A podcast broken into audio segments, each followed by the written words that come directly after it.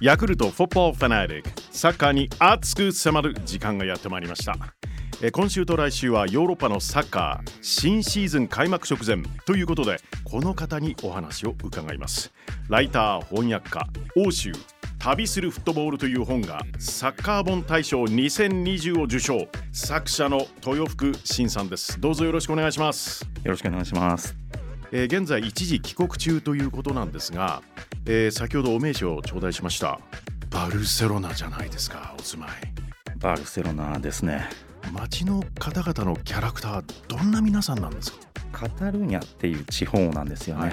人はちょっと気難しい人が多いと言われてます、はい、おやおや。なんですが、まあ、当然、あの友達もたくさんいますし、もちろんあの日本のことが好きな人も多いですし、うん、いいところですよ場所。バルセロナバルサといえばこの夏大幅補強です。レバンドフスキがやってきます。ポーランド代表フォワード。久しぶりの大物中の大物の一人なので、はい、それはやっぱり地元の人はやっぱり楽しみにしてますよね、はい、34歳に来月でなるんですけれど、期待値は高いですね。かなり。かなり高くはなってます。なんで、まあ、ただこのある程度お金もかけて取ったスターがあまり点取らなかった時はまあどこでもそうですけれど、はい、特にバルセロナはかなり手厳しいのでなるほどさらにブラジル代表のフォワードハフィーニャも加入しましたいいミドルシュートをこの前決めてましたよね、はい、割とこれもかなりのあのお金をかけて取って、ええ、誰なんだっていう人も多かったんですけれど、まあ、名刺代わりにこう素晴らしいシュートを決めてましたし、はい、それ以降、まあ、いいんじゃないかと活躍できるんじゃないかっていうふうに言う、まあ、メディア特にそうですよね。でガビ・ペドリですよ中盤。ペドリは本当にいい選手ですよね。うん、久々にああいう生まれながらこうタレントというか、はい、天才性持ったのが、まあ、スペインに関しては出てきたなっていうのが、まあ、ここ12年前のあれですけども本当佇まいとかボールの持ち方、はい、イニエスタそっくりです、ね、きました。イニエスタシャビのあの黄金コンビがやっぱりああいうホットラインが見たいんですよね皆さんね。新しく来るミッドフィルダーはちょっとかわいそうですね。ハードルがやっぱり上がりすぎてますよね。まあ、ただそのガビと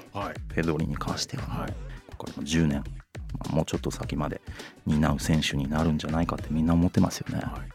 ちょっとこう沈んでいたこうムードが上がりつつあるという。うんえー、もちろんバルサの皆さんバルサファンの皆さんは当然そうだと思うんですが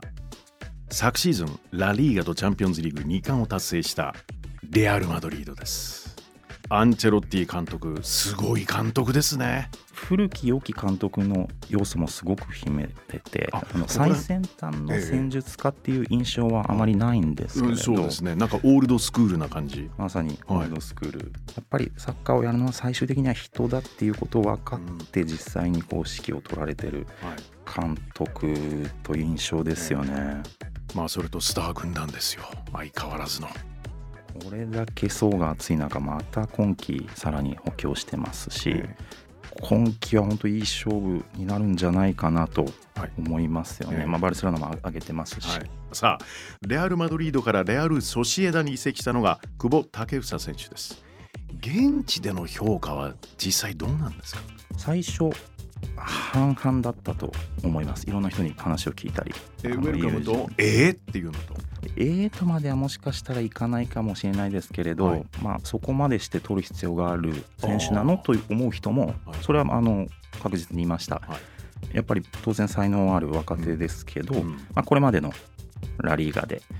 爆発的な圧倒的な活躍ができたかと言われると多分そうではないというところを指摘する人は多かったですね。なるほど。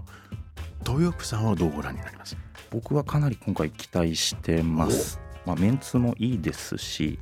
スーパースターのようなのはレアル・マドリーとかバルセロナにいるような選手はいないですけれど、本当にいい選手が揃ってますし久保のスタイルにパスをつないだり、はい、ドリブルで絡んで複数人で崩していくようなスタイルに合った選手が周りに多いですし監督もあのそういう方向性のサッカーをする監督ですのであの合うチームなんじゃないかなと思います。あとまあ移籍の形ですよね完全移籍しましたのではいはい一回気持ち的にもしっかりこう集中できると思いますしこれまではシーズン終わったら一回帰って次どこになるかとかを考えてうん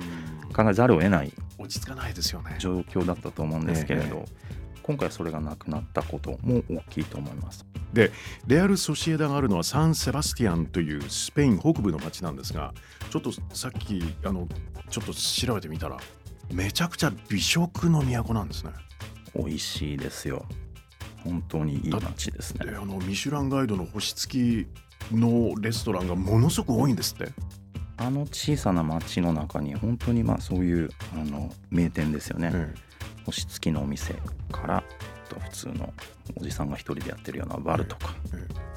食べ歩きはい。ができるような店が本当にたくさんあるので本当に行って飽きることはないと思います。ぜひいらしてください。いや本当にこのコロナの状況がクリアになれば当然これ日本のサッカーファンの皆さんがフットボールファンの皆さんが退去して押し寄せるべし街なんですね。そうですね。やっぱりそのもちろんサッカーも見れますしビーチがこう綺麗な湾になって景観が素敵なんですよね、でやっぱり古い街並みは当然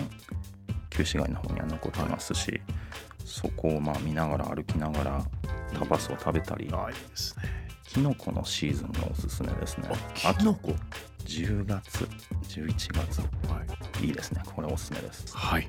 えー今日はスペインリーグモアについてお話を伺いました。えー、豊福さん来週もちょっとお付き合いいただけますか？ぜひお願いしまお願いすします。バルセロナ在住のライター翻訳家豊福仁さんありがとうございました。ありがとうございました